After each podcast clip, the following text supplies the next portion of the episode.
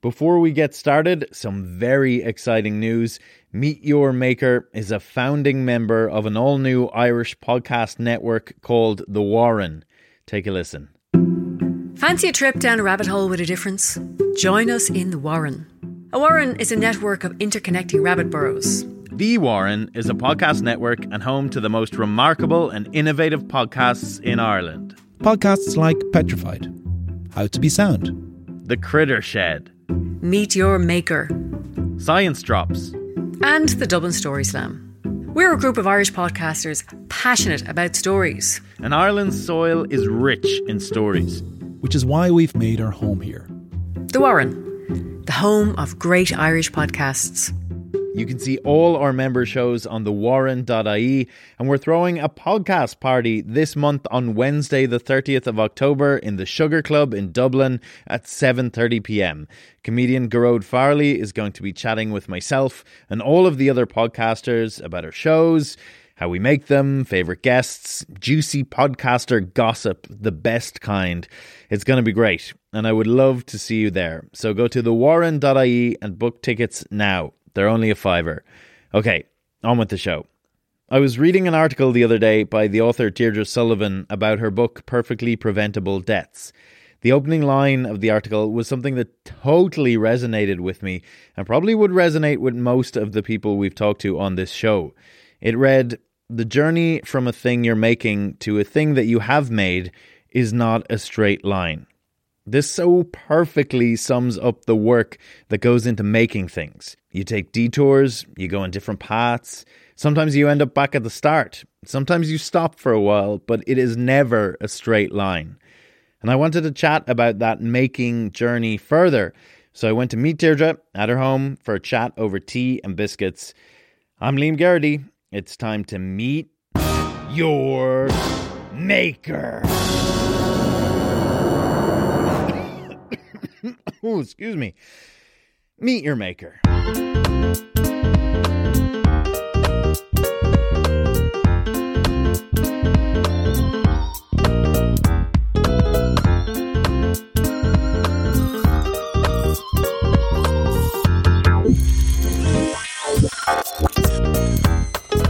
Deirdre's latest book, Perfectly Preventable Deaths, is a book for young adults about witches and sisters.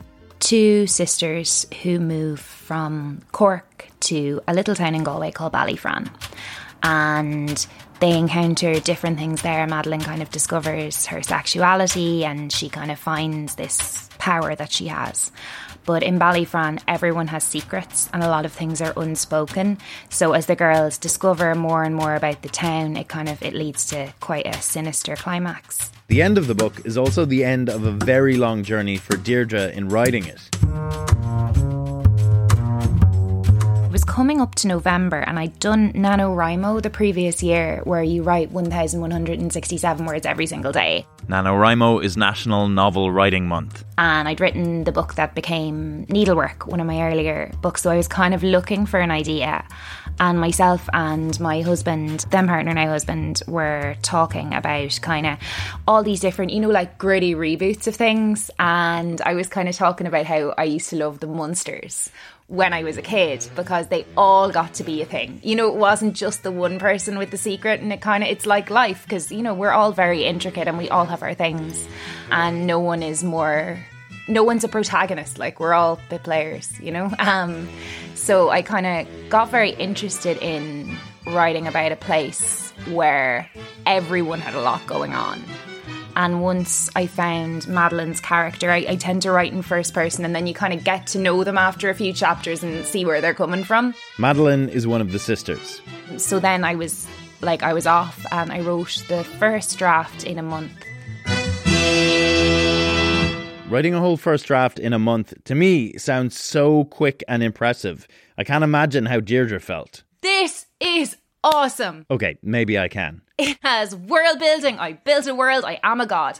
Um, you know, I love writing, and the part I love the most is the first draft when you are in the world and you can see it. And like, I get very lost in it, I suppose, which is quite addictive. Like, I could be in a coffee shop and someone could see me and say hello and I would not spot them. Like um Dermot has had like my husband has had conversations with me that I don't really remember because I was writing so I wasn't really li- you know I wasn't really listening and I like that I like getting lost in a project and I find when you're working out what something is and the shape of it for the first time that's that's the time that I'm most kind of taken with it and everything else is kind of it's polishing and it's fine tuning and like revisiting, but you never have that same immersion again as when you're making something for the first time. So, presumably, with all that dedication and enthusiasm after writing the first draft, it's off to an editor and then to the printers and into a reader's hands,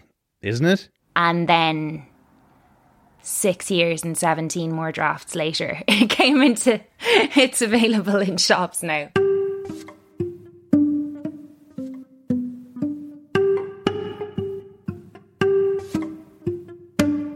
That kind of idealized version of writing a book in a snap is rare. And generally, actually, it's one book in their career that they're like, it just came out of me in two weeks and I wrote it and here it is and it's perfect. Like, that's very rare. And each book I've written, Perfectly Preventable Deaths, is my sixth, has been a different journey and it's had its own challenges. And it's been a teaching tool for me as well as a writer because every setback you have or everything you need to fix equips you with information and with experience as you engage on the next project. I've definitely had a lot of a lot of teachable moments writing PPD. So the next step wasn't to bring it to an editor, but rather to do some self-editing. I polished it up because you do. You want to like at least have read it twice. Like you know, we're not we're not animals. Um, and corrected spelling mistakes, fixed the different bits that I didn't like. Sometimes with first drafts, if you're getting from A to B and you're not exactly sure what to do, like I'll have like put tense scene here or like they need you know she needs to find out this. So there'll be like caps locks notes to myself that are just like future dear to help me.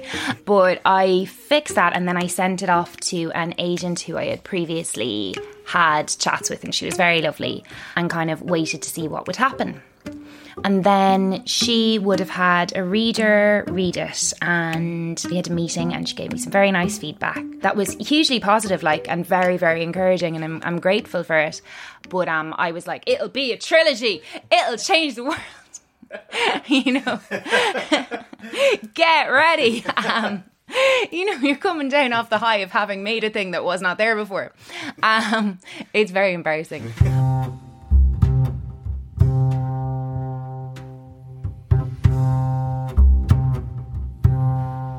So the agent says to Deirdre, get out what you need to get out next. Like if you're writing another book in the series, write it, come back to it, and bring it back to me when there's more and it's more complete. And the reader gives her some notes that she says were helpful and positive. Like it was all very lovely, and I actually don't necessarily regret sending it out that early because every experience that you have again is, you know, a teachable moment but I wouldn't do it with a book now.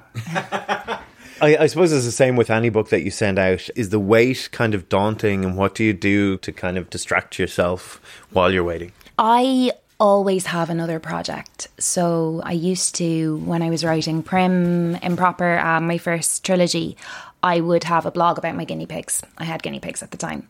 And I would write about their ridiculous adventures, time traveling or whatever. And because I find having something else to write about, even if it's silly, it takes you out of it and it kind of reminds you why you like it.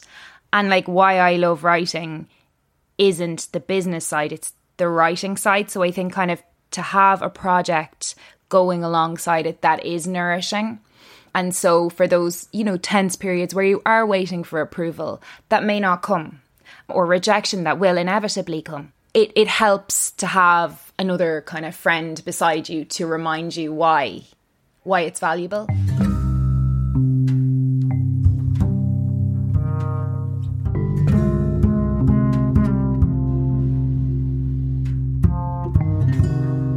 So Deirdre continues to write and rewrite the book, but in the background because she's got other projects and just life.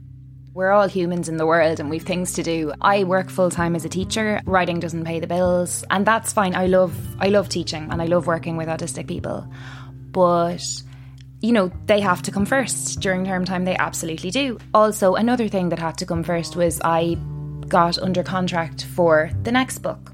And that is, I suppose, in a way, the pitfall of having another book on the go all the time, though it is hugely comforting, means that sometimes you do have to set a project that you care very deeply about aside and prioritise the thing you've signed a contract about.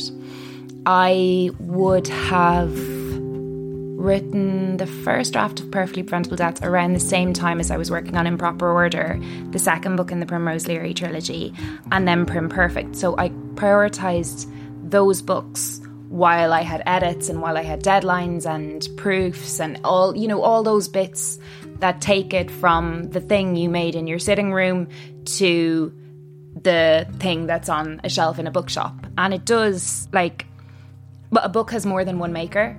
There are editors, um, there are readers, there are kind of art directors, the cover designer, the illustrator. You know, there's there's a whole team of people who get to it before the public does, and each one of them leaves leaves their own mark and helps it to get to where it needs to be which is which is lovely. Like it's not just me by myself.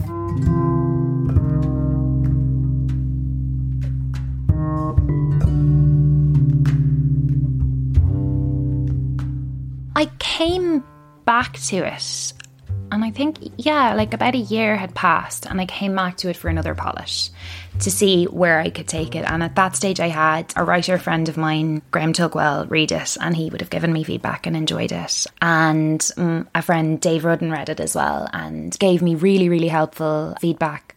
So that's kind of, I think, that is a very useful resource when you're making something to have other people you respect who are also making things and get it. So I listened to them, did another polish on it, and then began sending it to agents and I did so quite systematically. I had a spreadsheet and columns for the dates that I had submitted to, who I had submitted to, whether I got a response, and whether that was yes or no. And it was all color coded because I am a primary school teacher above all things. um, and then all you had to do was wait. I'm not a person who, um, well, no one is. Like I was going to say, I'm not a person who enjoys rejection, but who does? Like no one does. but I waited I did, I think, about three or four people a month. And some people got back to me, and some people didn't. And some people were very, very kind no's, and some people were generic no's. And then some people were yeses, which was absolutely lovely. So then, kind of, that means they request the full. So you've sent out a cover letter, a synopsis, and the first three chapters. And that's what they decide whether or not they are interested enough to read further. And then you kind of have another another stage where they're looking at it and wondering, well, you know, can we take it even further or is it a no? And for whatever reason. So, surely time to head to the presses, right? Claire Wallace, the woman who became my agent, really liked the book, but she thought that it needed more. And when I got back her notes, I knew that I really, really wanted her to take me on because she got what I wanted. And she also was able to go outside the text and identify what it needed in a way that I couldn't because I was still in it to a certain extent.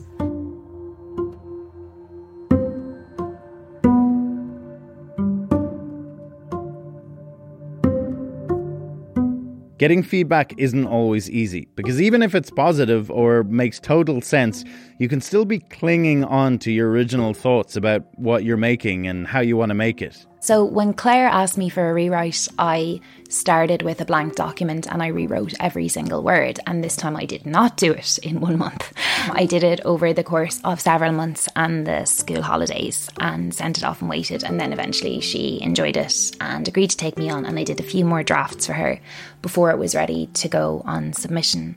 At which point you have another you know, you have another kind of, you know, yes, no, maybe column um, going on but I I suppose like every little bit of insight you get, you know, there's the insights that you're like, okay, yeah, yeah, no, I get that. And then there's the ones that's like, oh, I get it, but it's going to be really hard. And every time you rewrite it, I suppose you're also reframing your expectations for it and what it can be.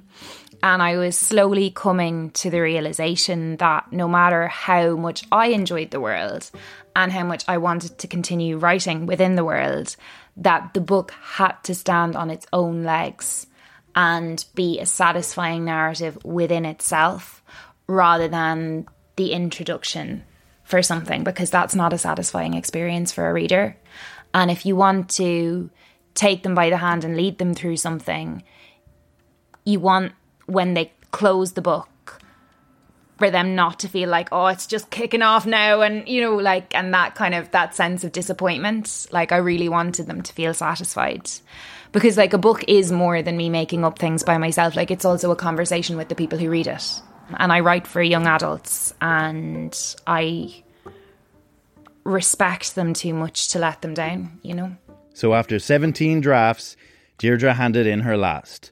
It was very satisfying and it was it was nice to say goodbye to it because I mean obviously there were times when I had to edit it again and again when I was becoming kind of frustrated or stressed out about it and wondering would it ever be good enough but by the last couple of edits, I'd kind of grown to like it more again and to kind of value it for what it was and the journey that it had taken. So the last draft goes in and a proof of the book is published.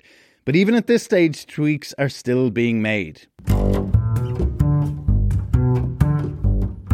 We did a proof but there was another edit between the proof and it coming into the world and it was an edit that I felt quite strongly about and there's a couple of kind of word choices and particular moments like there was there's something that happens later on in the book and I don't want to spoil it but I was worried about it because it's a sensitive thing and I didn't want to get it wrong and one of my writer friends Celine Kiernan who's um, who writes for kind of younger readers and also teenagers, she would have read and enjoyed the proof, and I was kind of messaging her about it. And one morning, I got three voicemails from her before she went off to her full time job. And like literally within three voicemails, she fixed my book in one sentence. And it's that thing, it's that gift that people give you that's really, really valuable. So when I saw the book and I knew that it was finished. And like, I will still, like, every book I've ever written, when I read from it, there's always a little bit of me that wants to get the red pen out and change something, you know, because they're never, they're never perfect. It was a sense of completion. And then I suppose my part of it, there's a small, you know, there's promotion and there's talking about it and launching it and everything. But my part was over and I'd done the best I could. And now it's up to each individual reader of the book to decide what they think of it. And that is scary in a way, but also wonderful. The journey that it took, like, had to be done. It was the right thing for that book. Oh, it ab- it absolutely was, and every draft gave it something right up to the end. And it's that, and I think every writer who's gotten a really, really good edit knows that feeling of, oh, you're right. You know, my first editor at Little Island, Siobhan Parkinson, would have said to me, I think the first time she sent me edits, she said, put them in a drawer for six weeks. And I always think of that. And now you mightn't always have six weeks, but you have, you know, you can maybe take a week. But I think, like, emotionally, even like giving yourself that sense of distance from it is important because you have to think critically and clinically about your own work if you're going to turn it from sort of a nourishing emotional experience to a product that is not just for you but is for other people too. So the line, not straight, comes to an end. And of course, for the reader, it's just the beginning. Prologue Honeysuckle, Influenza, Birth Control, and Poison. Our father died in flames when he was 26 and we were two. We don't remember. All we have is story, sense memory, the feeling of soft earth. His name upon a pitted slab, limestone, lichen pocked, orange, white, and crinkled dry as paper.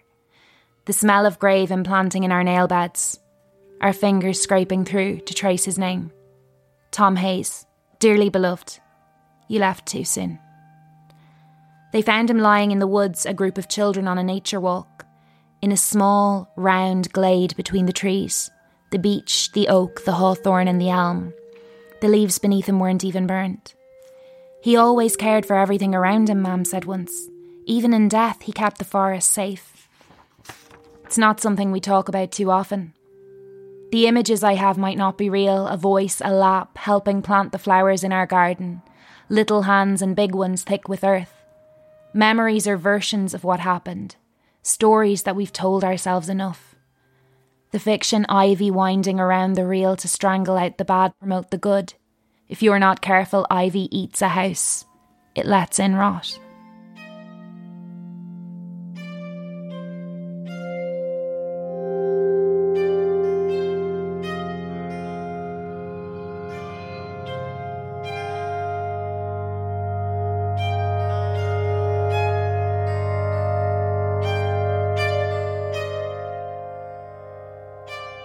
Perfectly Preventable Deaths by Deirdre Sullivan is out now.